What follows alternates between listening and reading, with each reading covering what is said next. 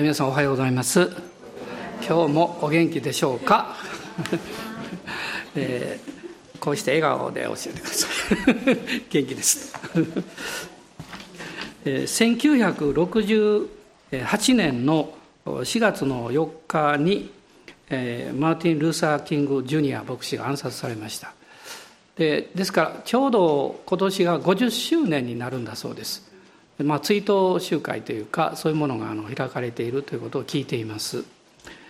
で、まあ、キング牧師はあの公民権運動の象徴的な存在で、まあ、非常に大きな役割を果たした方ですけど、まあ、私たちがよく知っているのは一つの、えー、演説というかメッセージですね「私には夢がある」というね「I have a dream」という、まあ、本当にあそこそこのくだりだけを聞いていても、えー、すごく内側が燃えてくるような、えー、そういうメッセージをなさった方です。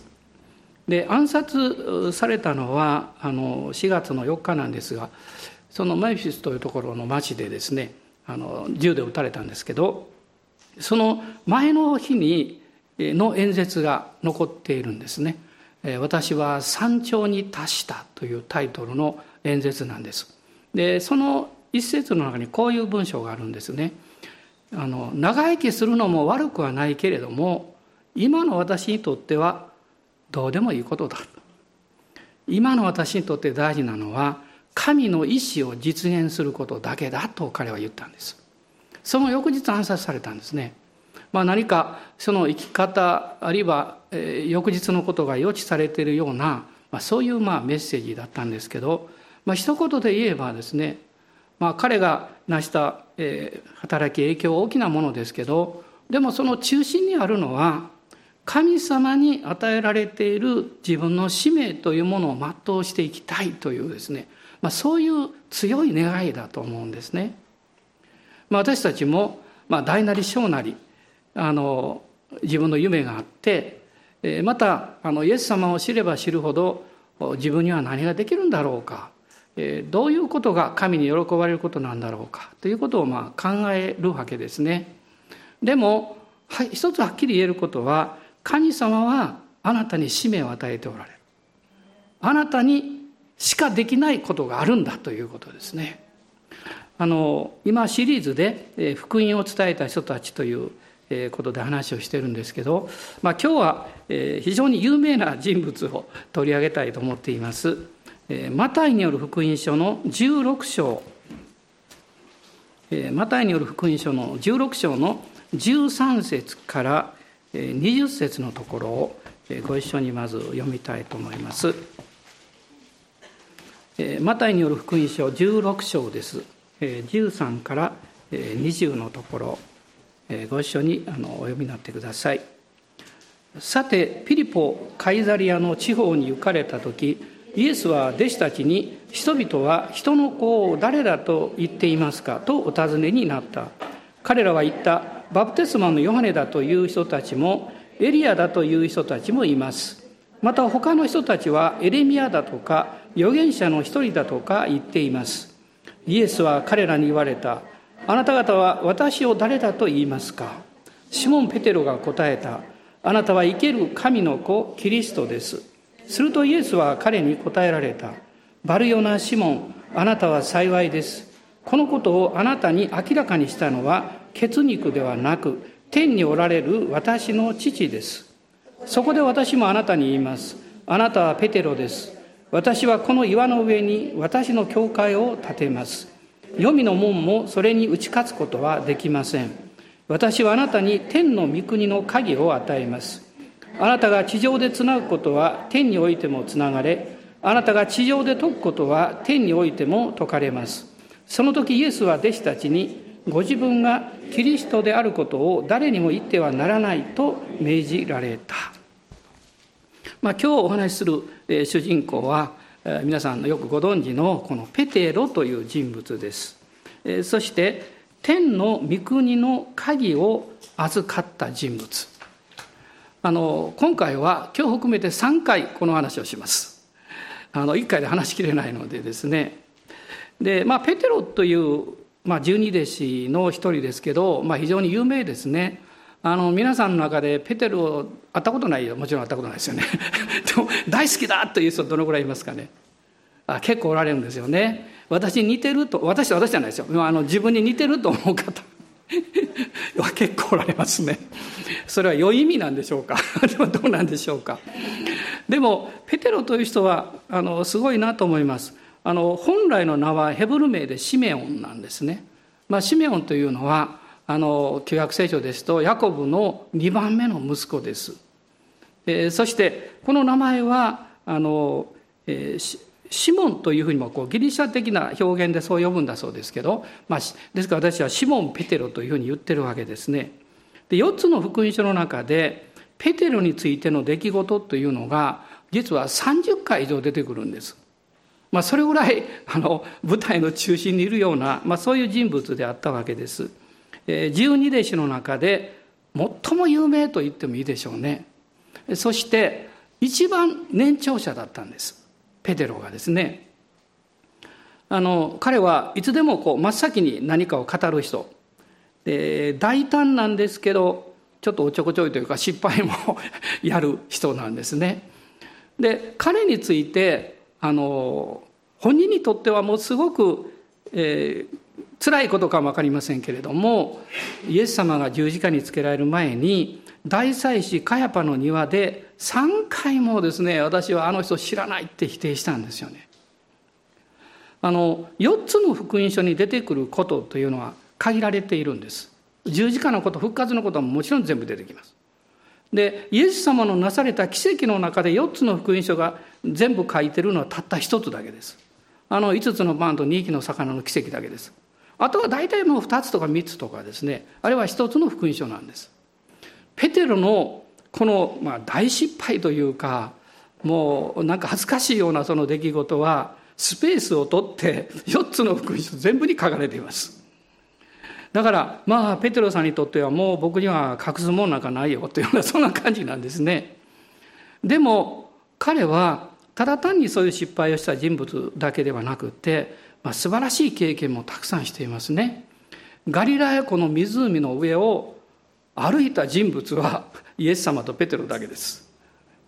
あの以前ですねあのノルウェーのモラー先生来られて私にこう言ったことあるんですね「えー、パスタ服のどう思う?」って言ってあのペテロがねあの湖の上を歩いていてこう溺れるでしょ？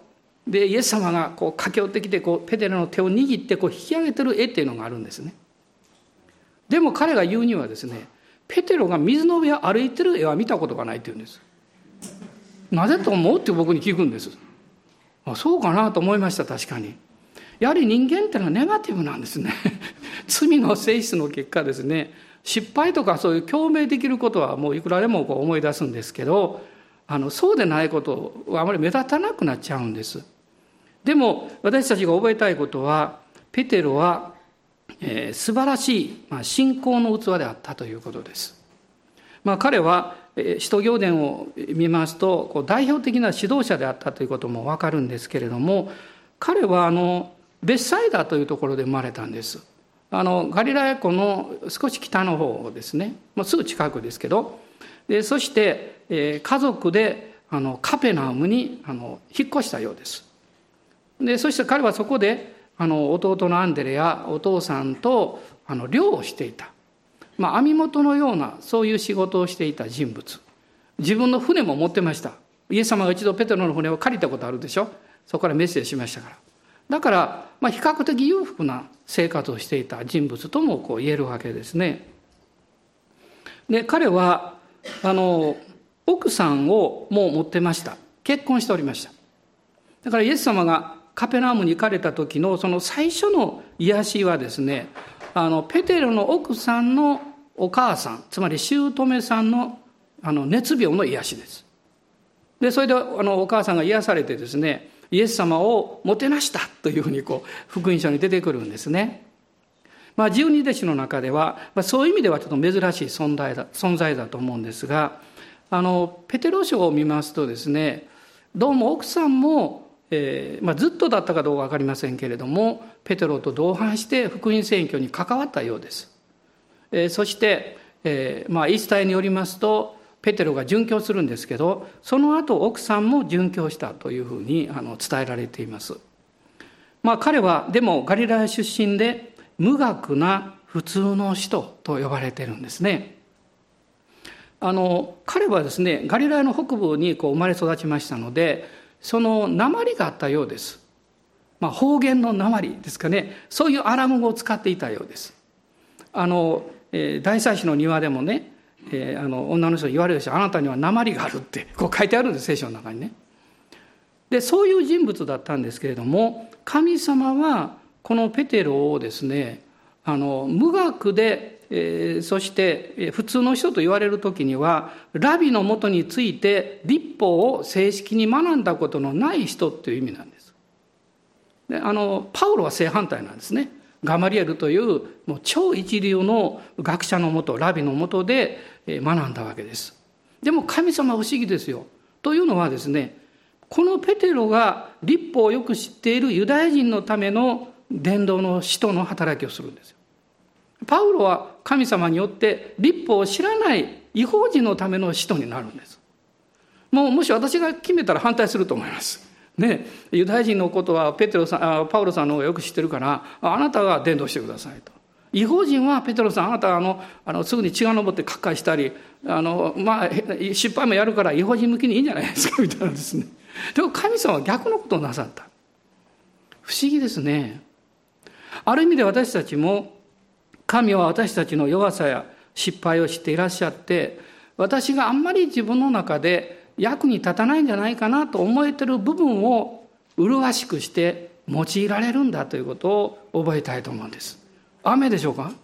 大人の方の顔を見てください。ニコニコしてます。そういうふうに言われると。私は大いに用いられるというですね。まさにその通りだと思うんですね。もちろん神様はあなたの知識や経験やあの学歴やそういうものをお持ちになります。時にはそういうことが必要になりますからねでも神様は人に栄光を与えないためにあの人間の立派さを用いないんですねむしろ弱さとか不十分な点をあのお持ちくださる、まあ、そういうことをこう教えられるわけです。まあ、第一コリントの一章の26節からは、えー、そういうことが書かれています。ぜひ皆さん読んでいただきたいと思います。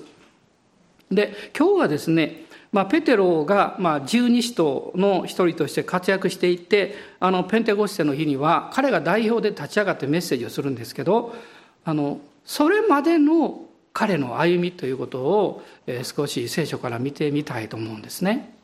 まあ、人生誰でもあの一つのこう段階また次の段階というこうステージがあるんですけど、まあ、ペテロのこの生涯を見ていくと、まあ、3つの段階があります。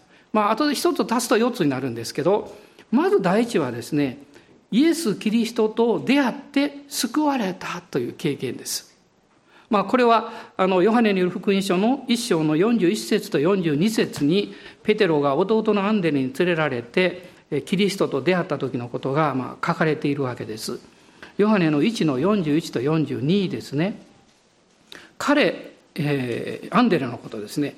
アンデレはまず自分の兄弟シモンを見つけて私たちはメシア訳すとキリストにあったと言った。彼アンデレはシモンをイエスのもとに連れてきた。イエスはシモンを見つめて言われた。あなたはヨハネの子シモンです。あなたを、あなたはケファ、言い換えればペテロと呼ばれます。まあ、こういうふうにおっしゃったんですね。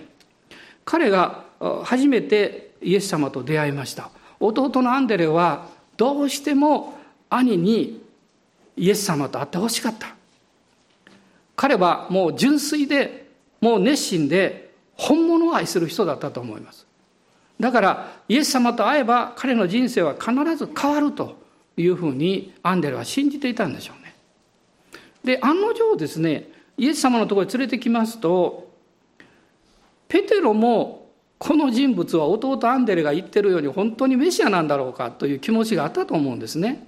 だからイエス様のことをこう見たと思うんです。でもペテロがイエス様を見るよりもイエス様の方がペテロの方をじっとご覧になったんですこの42節にありますね。シモンを見つめて言われた。この見つめて言うというのは、ただ単に知っている、聞いたことのある情報を話すという意味じゃないですね。まだ隠れていて、あるいはその見つめている人しか見出すことのできない何かを知ってそれを伝えたということです。で、イエス様おっしゃったことは、あなたはシメオン、シモンだけど、私はあなたをケファ、ね、ペテロと呼ぶとこういうのをおっしゃったわけです。まあ、ペテロというのは、あの、岩という意味を持っているわけです。で、このイエス様のこの歩みというのは、実はこれ重ねてこう考えなきゃいけないんですけども、まあ、イエス様はベツレヘムで生まれました。で、ナザレで育ったわけです。まあ、3歳ぐらいにはもうナザレに戻っていたんですね、エジプトからね。そして、その後、まあ、ガリラヤのそのヨルダン川のあたりで、まあ、洗礼を受けられました。で、洗礼を受けた後ですね、イエス様はすぐに荒野に導かれた。で、40日40夜、悪魔から試みを受けられました。その後、もう一度ガリラヤの方に戻られたようです。というのは、そこでですね、あの、この今の物語が出てくるんです。ガリラに戻って、その時に、えー、バプテスマのヨハネの言葉を聞いて、アンデレとヨハネがあのイエス様のところやってきてですね、そしてその後アンデレによってペテロが導かれて、ピリポが導かれ、ナタナエルが導かれる。この十二弟子の中の5人がまずそこで導かれるわけです。これはガリラヤなんですね。でも、イエス様の宣教というか伝道というのは、まあこれから始まっていくわけですけども、このえー、ガリラヤにおられた時この時に実はあのカナの婚礼の奇跡をなさるんですあのヨハネの2章に出てきますねその後この杉越の祭りの時にイエス様は、え、ガリラヤの方にあごめんなさいあのユダヤの方エルサレムに行かれるわけです。これがヨハネの2章の13節を見ていただきたいと思います、えー、2章の13節。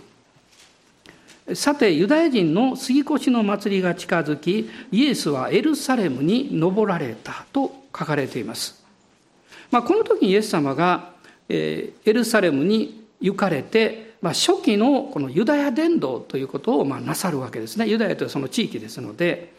そしてそれからサマリアを通ってガリラヤに戻られるんです。そのサマリアを通った時にあのサマリアの婦人を導かれるんですね。でこのガリラに戻ってきましてカペナウムを中心にしてこのガリラヤ伝道というのをまあなさるわけです。まあ、ですからこのペテロがイエス様と出会った時はまだあのエルサレムユダヤの方に戻ってユダヤ伝道をなさる前だったわけです。で彼がついていったわけじゃないんですね。やがてイエス様はユダヤからもう一度サマリアを通ってあの戻ってこられるんですけども外来に戻ってこられるんですけども、まあ、その間ですねあのペテロはこの自分のこの仕事を通してイエス様に仕えていたんではないかというふうに言われているんですね。でもその後実はこの十二弟子の使徒としてのこの選びがあるんですけれどもその十二使徒として選ばれる前に、イエス様はこのガリラヤにおいて、ペテロと、そしてアンデレ、またヨハネやヤコブを、あの、弟子として召されるわけです。これがあの、有名な、え人間を取る漁師にしてあげようというところなんですね。あの、マタイによる福音書の4章の17節から22節のところを見ていただきたいと思います。マタイによる福音書の4章の17節からです。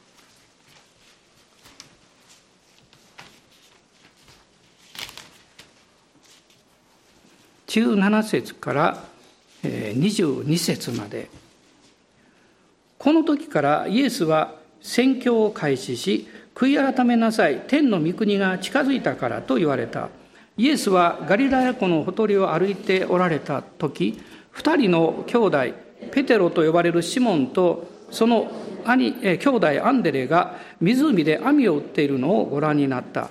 彼らは漁師であった。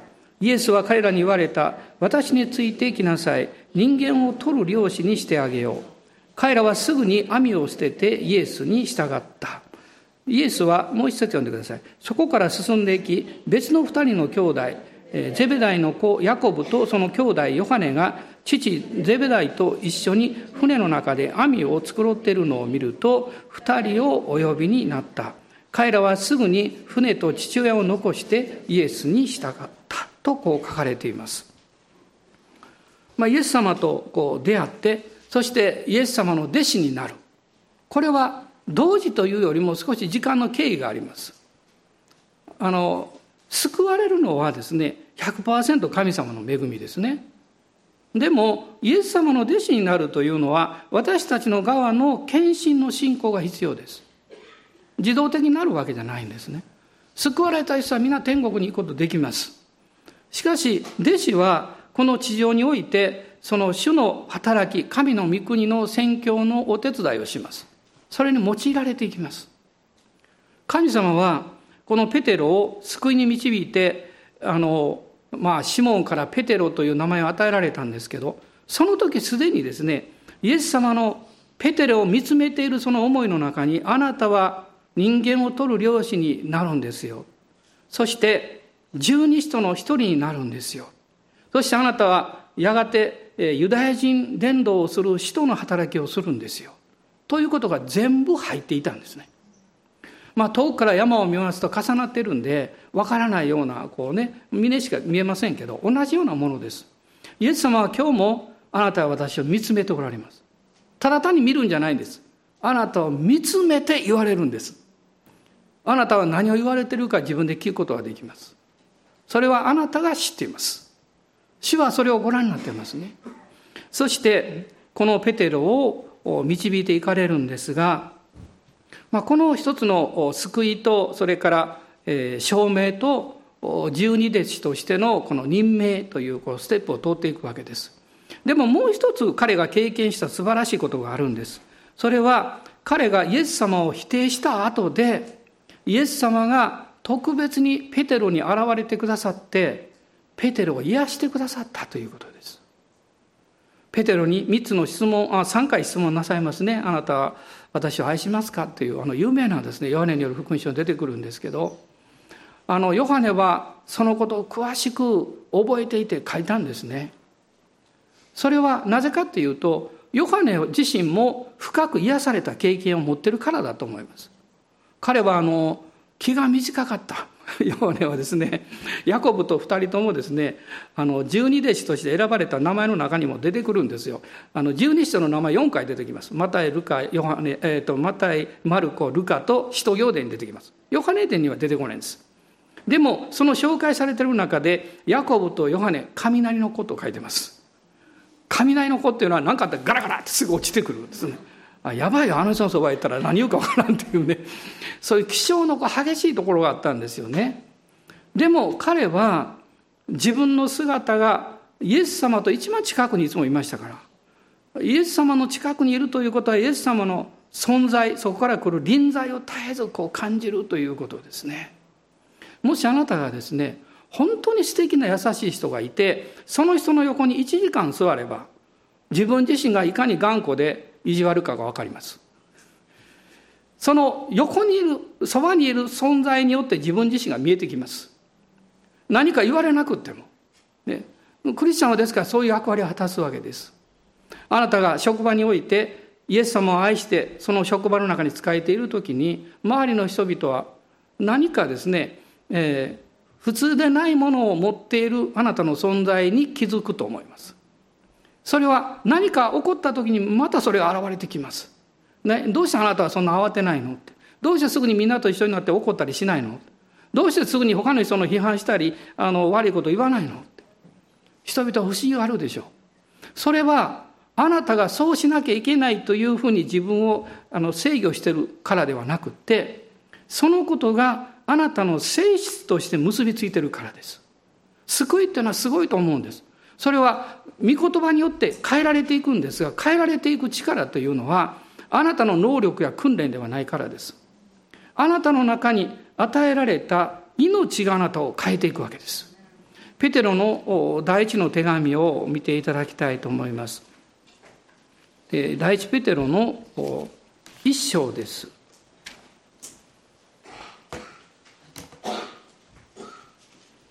まず一章の4節なんですが4節。また朽ちることも汚れることも消えていくこともない資産を受け継ぐようにしてくださいました。これらはあなた方のために天に蓄えられています。そしてあなた方は信仰により神の道からによって守られており終わりの時に現れるように用意されている救いをいただくのです。この実は神様の恵みの中身がですね私の日々の経験の中に表されます。これは第二ペテロの方に出てきます。第二ペテロの一章です。第二ペテロの一章の同じこの4節からですけれどもその栄光と栄誉を通して尊く大いなる約束があな私たちに与えられています。それはその約束によってあなた方が欲望がもたらすこの世の腐敗を免れ神のご性質に預かるものとなるためです。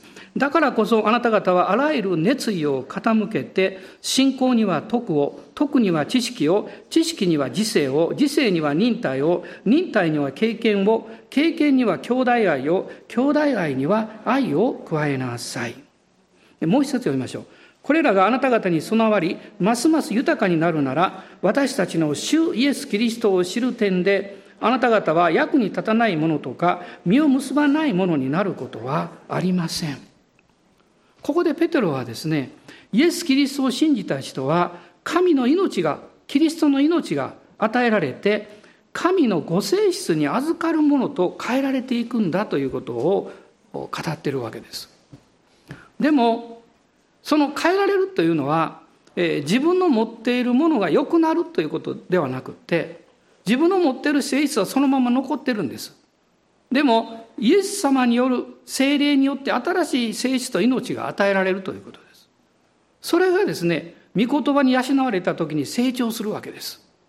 だから、えーえー、古い人と新しい人私は両方持って生きてますからその新しい人がいつも成長してその新しい人があなたの生活の中に表されるとそこにいつも平和があるんです喜びがあるんですねでも時々古い方がムクムクと顔を出します。そうするとですね、元の、えー、自分中心のあなたが出てくるんです。この二つはいつもずっといるんですね。でも、聖書が言ってる、さっき第一ペテロの方読みましたけど、主が信仰によって、恵みによって、その新しい命によってあなたが生きるようにあなたの人生を守っていてくださるということです。だから、このいろんなことがあってですね、すぐにの古い方が出てこようとすると、今までだったらすぐ出てくるんですけど、なんかストップかかるんです。でストップかかります。それを、それは今のあなたじゃないですよということを何か語ってくれます。で、飲み込むようにして あ、そうだと、これは十字架につけようと。で、そこに置くんだと。そうすると、新しい命の方が現れてくるんですね。そういうふうにして、成長していきます。それは同時に自分の罪深い姿を神様の前に見せられることによって深い許しと癒しを経験すると言ってもいいと思います。ヨハネはそれをもう他の弟子以上と言ってもいいですね。経験したんでしょうね。だから彼は自分のことを主に愛されている弟子という非常に厚かましい表現をしました。で、皆さん言えます？誰かに自己紹介するとき、主に愛されている私なんです。まあ、それ言えますよね。そう言っていいんです。ね、ヨハネはそういうことをもう堂々とこう書いてるわけです。でも私が知らなきゃいけないことは、そのような表現の裏に、私は何という罪深い、もうすぐに怒りっぽい、愚かな罪深い人間なんでしょうということを彼はよく知っていたということです。その自分が許されるためにはこんな素晴らしい真実の愛がなかったら許されない。私は愛されているというところにいつもとどまっていないといけないということなんです。ヨハネよく知ってたんですね。だからペテロの気持ちも分かったんだと思います。イエス様がなぜそういうことをペテロにおっしゃったかを彼はいち早く理解したと思います。イエス様はペテロを責めるためにおっしゃったんじゃない。もうすでに許しておられるんです。許されていても、その許しを信仰によって受け取るまでは癒しが起こらないんです。これは重要なことですよ。あなたは許されています。その十字架で癒しももう完成されています。しかしあなたはその癒しを受け取らないと、あなたの中の現実にはならないんですよ。ペテロはそれを受け取るんですね。イエス様が、あの、トマスのために復活の後、弟子たちのこの家の中に恐れている弟子たちに現れてくださったと同じようにですね復活の後ペテロのためにも特別に現れてくださった。その印に、えー、実は2箇所ほどこういう言葉があるんですね、えー、マルコによる福音書の16章7節を見ますと復活の朝見つかいがこの女に言うんです。弟子たちとペテロに伝えなさい。でもうマグダラマリアはですねそれを聞くんです。弟子たちとペテロに伝えなさい。そして、えー、ルカによる福音書を見ます。24章の34節にはですねあのエマオの登場の弟子たちがイエス様だと分かってエルサレムにまた戻っていくんですけどそうしますとですね、えー、みんながこう言ってたんです。シモンに姿を現された。シモンにイエス様はご自分を表しなさった。ですからあなたが深く許されるために、そして深く癒されるために、イエス様とより深く出会う必要があります。周りのことを気にしないで、私たちは主の前に出ていく必要があります。自分の姿を作ろったりしないで、ありのままで出ていく必要があります。イエス様はそれをいつも待っておられますから。イエス様は私たちが弱いことを願ってるわけじゃないんです。でもイエス様は私たちを癒して強くしたいんです。強くされるためには弱いものであることを認める必要があるんです。そして自分の弱さをキリストの恵みと取り替えていただく必要があるんです。服を着替えるようにですね取り替えてもらうんですね。そういう経験がこの必要なわけです、えー、さて今日読んだ箇所に戻りたいと思うんですがえー、一向にその箇所の話がないなと思ってる方もいると思いますけど、まあ、ここから実は今日も含めて3回ぐらいで、えー、ここも含めてお話していきたいんですけれどもこの、えー、マタイによる福音書の16章の中でですね、えー、一番有名なのはこの16節と17節だと思います。もう一度そこを読みます。シモン・ペテロが答えた、あなたは生ける神の子、キリストです。するとイエスは彼に答えられた、バルヨナ・シモン、あなたは幸いです。このことをあなたに明らかにしたのは、血肉ではなく、天におられる私の父です。イエス様は、このペテロを癒しなさいました。そこに、神様があなたは私を愛しているということがいつでも優先されるということがわかります。そして彼はこの使徒としての立場を回復させられたんですね。で、イエス様についていきます。そしてイエス様がピリポ・カイザリアというところに来た時にこの出来事がま起こるわけです。この出来事は実は変貌山の前なんですね。あの変貌山でヨハネとヤコブとペテロがですねあのそこにモーセとエリアが現れた。そういうすごい経験をしていくでしょ。でもその変貌山の体験の前にこの16章の信仰告白があるんです。それはこういうことを教えてると思います。この箇所は神の御子、まあ、人間イエス様が神の御子であったということをペテロが掲示されてあなたは生ける神の御子キリストですということを告白した時ですね。この信仰告白がその後のあの劇的な素晴らしい経験や体験よりも常に先に来るということです。まず精霊によって導かれた御言葉が先に来ます。その御言葉を信仰によって受け取った時に様々な奇跡や体験というものが生まれていくわけです。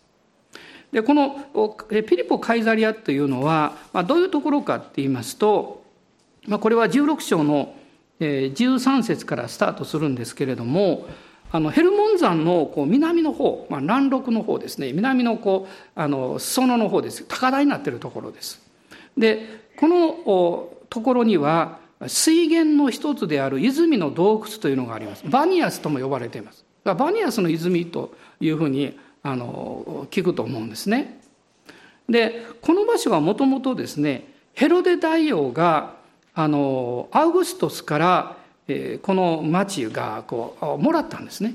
でヘロデ大王はそのことを記念して、まあ、感謝を込めて皇帝の像を作ってですねあの神殿を作ってそこに安置したんですつまりそこは皇帝崇拝の一つは力強い場所だったとも言えるわけですでその息子のあの、えー、ヘロデ・ピリポという人物がその地域を後に支配するようになるんですけどもその時にですねあの皇帝はティベリウスという皇帝に変わっているんですがあのその皇帝に敬意を表すためにあのカイザリアというふうに名前をこう変えていくんですけどカイザリアという町はすでに地中海の側のイスラエルのところにあります。ローマが作った町ですね。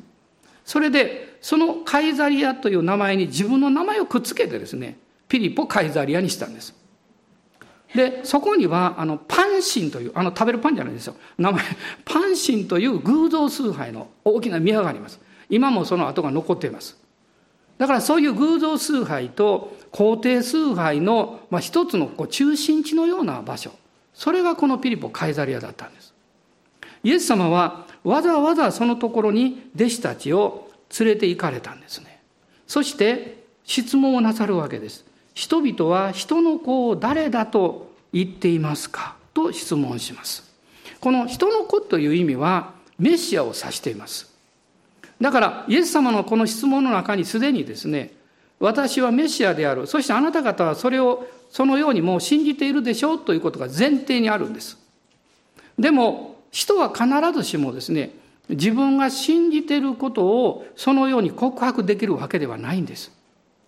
まあ、いくつかの理由があります。一つはその信じていることの確信がないということ。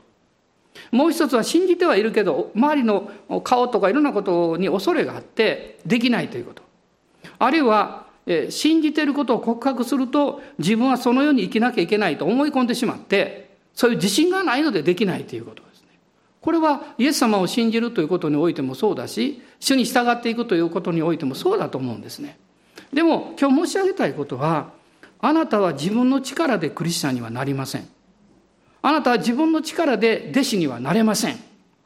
神様の恵みによってそうさせていただくんです。でも、恵みを受け取るときには手を差し出してもらう必要があります。信仰が必要です。信じて決断するということが必要です。そうすれば与えられます。ペテロはこの質問に対して、まあ、弟子たちと一緒に答えるわけです。まあ、人々はあなたをヨハネだという人、まあ、これはバプテスマのヨハネという意味ですね。あるいはエリア、預言者だという人がいるし、まあ、いろんなこと言ってますよって言うんです。その後イエス様が彼らに言われるわけです。それではあなた方は私を誰だと言いますか皆さん一つ注意していただきたいことは、私を誰だと信じますかとか、どどう考えますかとイエス様は質問しなかったんです。誰だと言いますかと質問してるんです。ユダヤ人にとってはですね、信じてることということは一つです。今の私たちのこの文化は分かれてしまいました。信じてることということが別になっちゃったんです。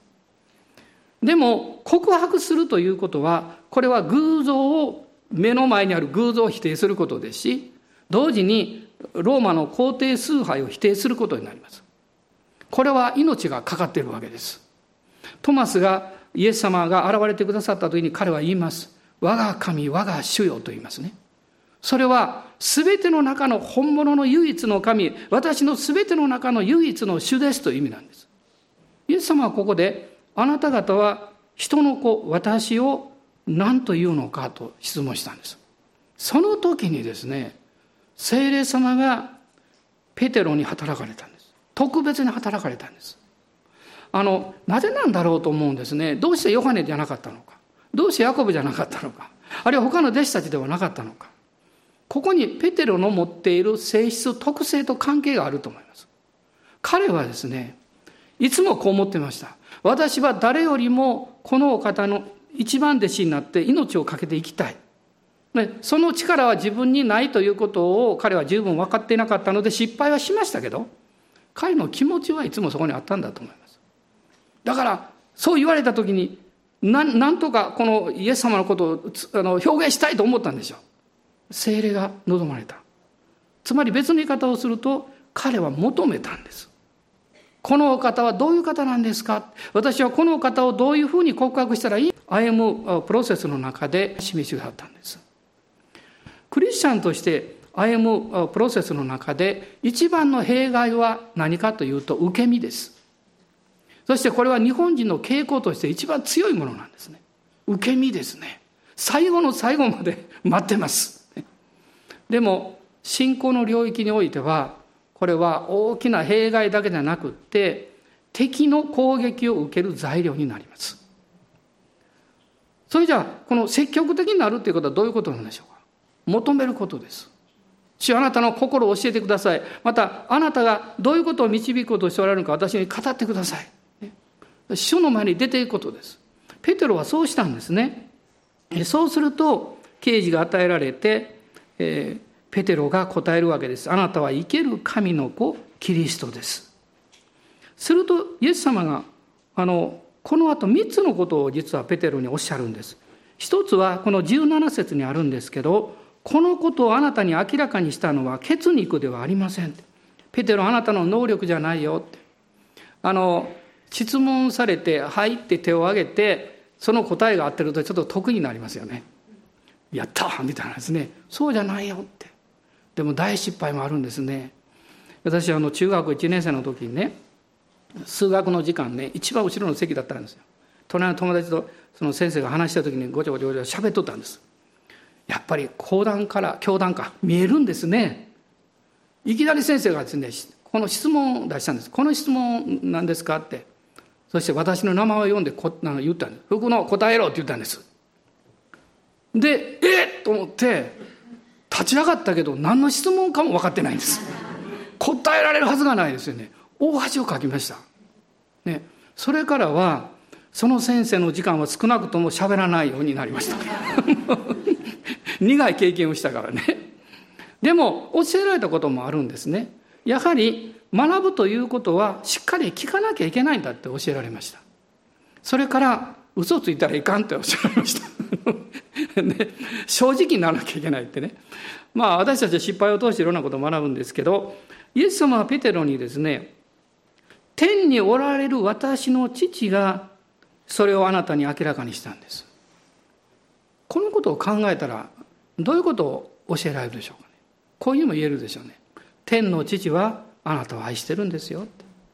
ペテロ、あなたは私と会って私が何か言うためにドキッとするでしょうって。過去の痛みがあるから。失敗があるから。でもペテロを恐れる必要はないんだって。私はあなたを愛してる。つまり私の父が、えー、それをあなたに明らかにされたということは、あなたは父に愛されてるんだということを語ってるんです。この信仰を皆さん今日も受け取りましょう。自分の失敗いつまでも声をしないでください。もう失敗を思い出されたら蹴飛ばしてくださいそんな思いでもう私に関係ないって。ね主は私を許してくださった。私新しくしてくださった。それを信じてください。二つ目はですねこの18節にあるんですが私はこの岩の上に私の教会を建てますとおっしゃいました。まあ、カトリックではこれがペテロだというふうに受け取って、まあ、ペテロが、まあ、初代のローマ教皇ですね。その法王ですね。そういう立場に、まあ、これはすぐじゃないんですけど、まあ、何世紀かかかって任命されるんですけどもこういう捉え方をします。私たちプロテスタントはペテロではなくってペテロの信仰告白というふうに理解します。イエス様はペテロがあなたこそ生ける神の御子キリストですと言ったその信仰告白の上に教会を建てる。また音楽また アーメンというこれ音楽ですねこれはね。私何でもいいように解釈するからね。ねその上に教会を建てるとイエス様おっしゃったんですね。そして3つ目がこの19節にあるんですが私はあなたに天の御国の鍵を与えますとおっしゃったんですね。すごいことです。ここで主がおっしゃっていることはどういうことなんでしょう？この16章の中でですねイエス様がやがてあの贖いを完成されるメシアキリストであるということを明らかになさったということ。そして明らかにされた人は愛されてる人だということです。私たちもそうですね。あなたが愛する人あなたが大切に思ってる人にはいろんなことを打ち上げることができるでしょう。神様はそれをなさるんですね。そしてそれだけではなくってあなたを霊の意志として生ける意志としてこの教会を立て上げるためにあなたを召しておられるということです。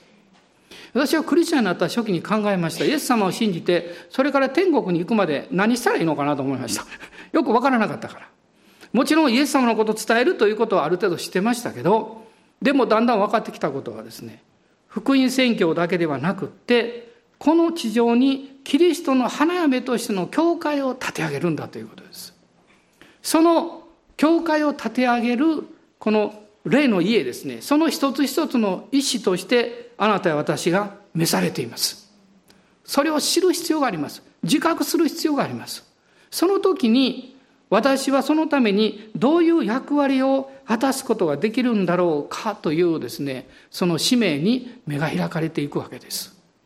まあ、ペテロはこの大きな経験をするんですけど、まあ、あの、この後すぐにまた失敗はしますけど、でも神様が彼を愛しておられたことは事実なんですね。彼はこれから失敗をすればするほど私は何と愛されてるんだろうって。そして愛されてるということは召されてるということ。ね、召されてるということは私に委ねられた働きや使命があるんだということですね。あの最初にキング牧師のことを言いましたけどもう私にとってこの世のいろんなことはもう一番の問題じゃないんですと。神様の意志を実現することですと。今私たちが言えるとすれば神が私に求めておられるその導きに対して献身すること。主が私に語っておられるその御言葉を現実化していくこと。それが私に、あるいはあなたに与えられた、もう、高潔なですね、偉大なまた使命であるということ。それを覚えましょう。アーメン。どうぞお立ち上がりください。主を賛美したいと思います。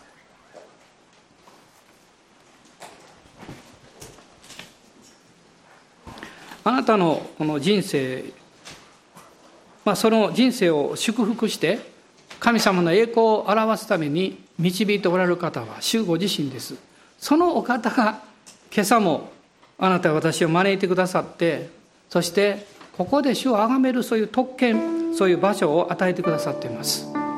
主があなたを選んでます。あなたを愛しておられてそしてあなたに霊の家として立て上げられていく力を与えています。そして働きも委ねていらっしゃいます。今朝祈りによって、えー、知り合いの方が癒されたんですということをちらっとお聞きしましたけど主の皆を崇めました。私たちを通してどういうことが起こるかそれはその週によって違うと思うんですけどでも確実なことがあるんです。私は愛されているがゆえに大胆に主に従っていいということです。大胆に信じていいということです。大胆に主に信頼して主がくださっている一つ一つの願いを祈りながら実行していくんです。今週も何かが起こります。私は個人的にいつも思うんです。1週間何にもなかったとしたらこんなに不幸なことはないなと思います。だからいつも何か起こっています。失敗も含めて。そして神様の栄光をお返しします。足を感謝します。こんな失敗もこんな弱いものもあなたの栄光を表してくださることを感謝します。そういうことができます。皆さん今一緒に主をあがめましょう。ハレルヤ感謝します。アーメン。ハレルヤ。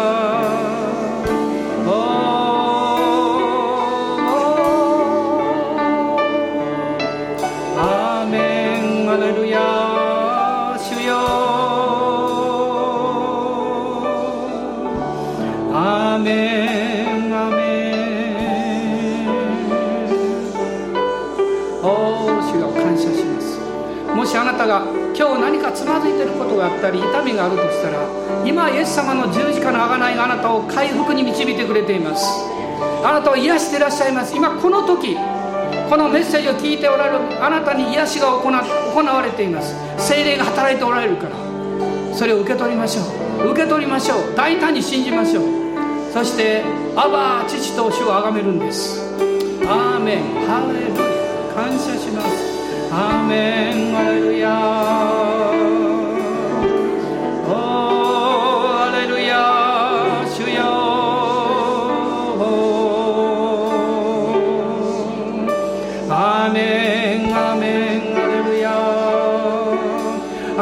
たがめながら今弱ってる人のことを覚えてください。病んでる方のことを覚えてください。あるいはまだイエス様を知らないけれども本当に苦しんだり戦ってる人のことを覚えてあげてください。神様が慰めと力をくださるようにその人がイエス様と出会うことができるようにあるいは主の恵みをたくさん受け受けることができるように主から離れてる人が帰ってくるように信じます。アーメンアーメン。アーメン。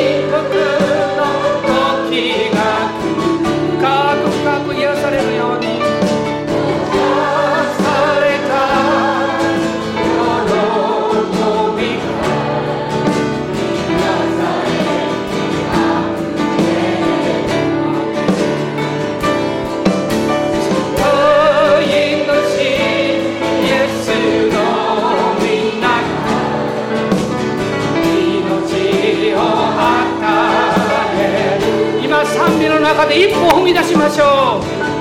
あなたの信仰の一歩を踏み出しましょう。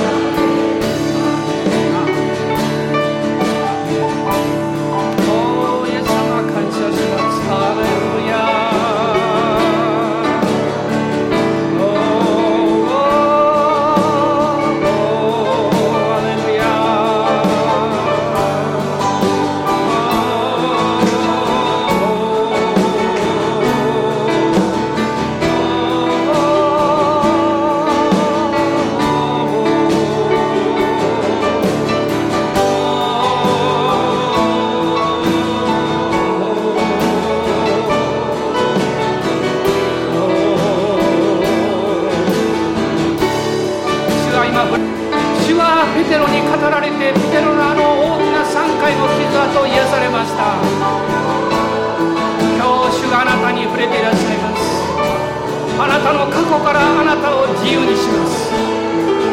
あなたの人生の歩んできた今までの失敗からあなたを自由にします。私はあなたはもうシメオンではない。あなたをペテロと呼ぶとおっしゃいます。もうあなたはヤコブではない。イスラエルと呼ぶとおっしゃいます。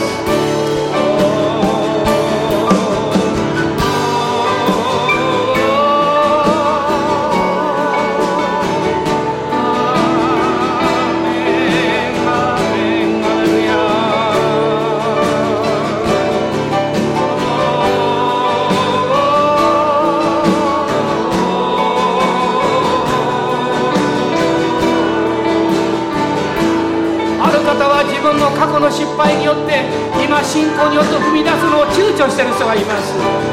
サタンがそれを握ろうとしています。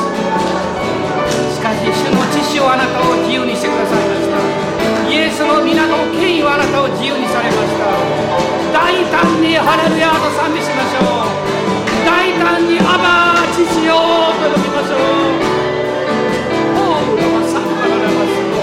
ハレルヤメル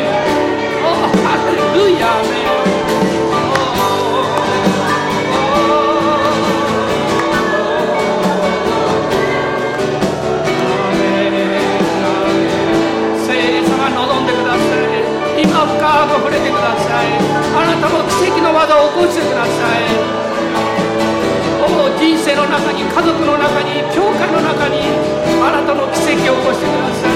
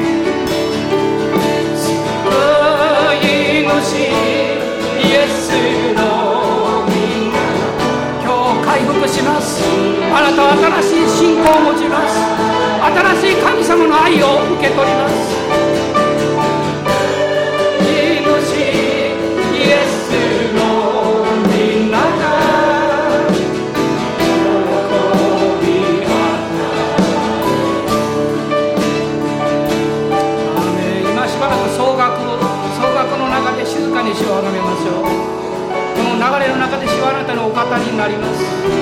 来よう安かれとおっしゃるかも分かりません。力を受けようとおっしゃるかも分かりません。もう一度信仰に立てとおっしゃるかも分かりません。私はあなたの名を呼んでいるとします。私はあなた方の名ではないんです。あなたの名を呼んでいるとしおっしゃいます。それに答えます。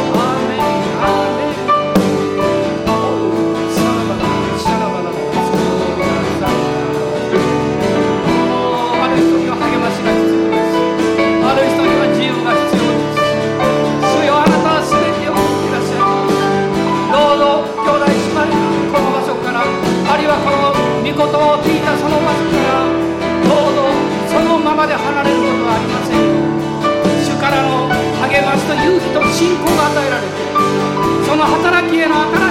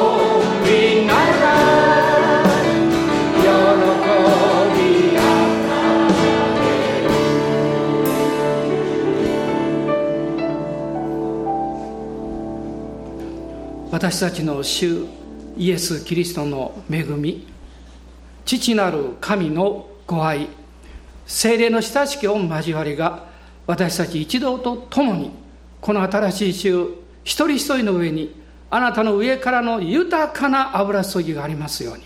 アーメン。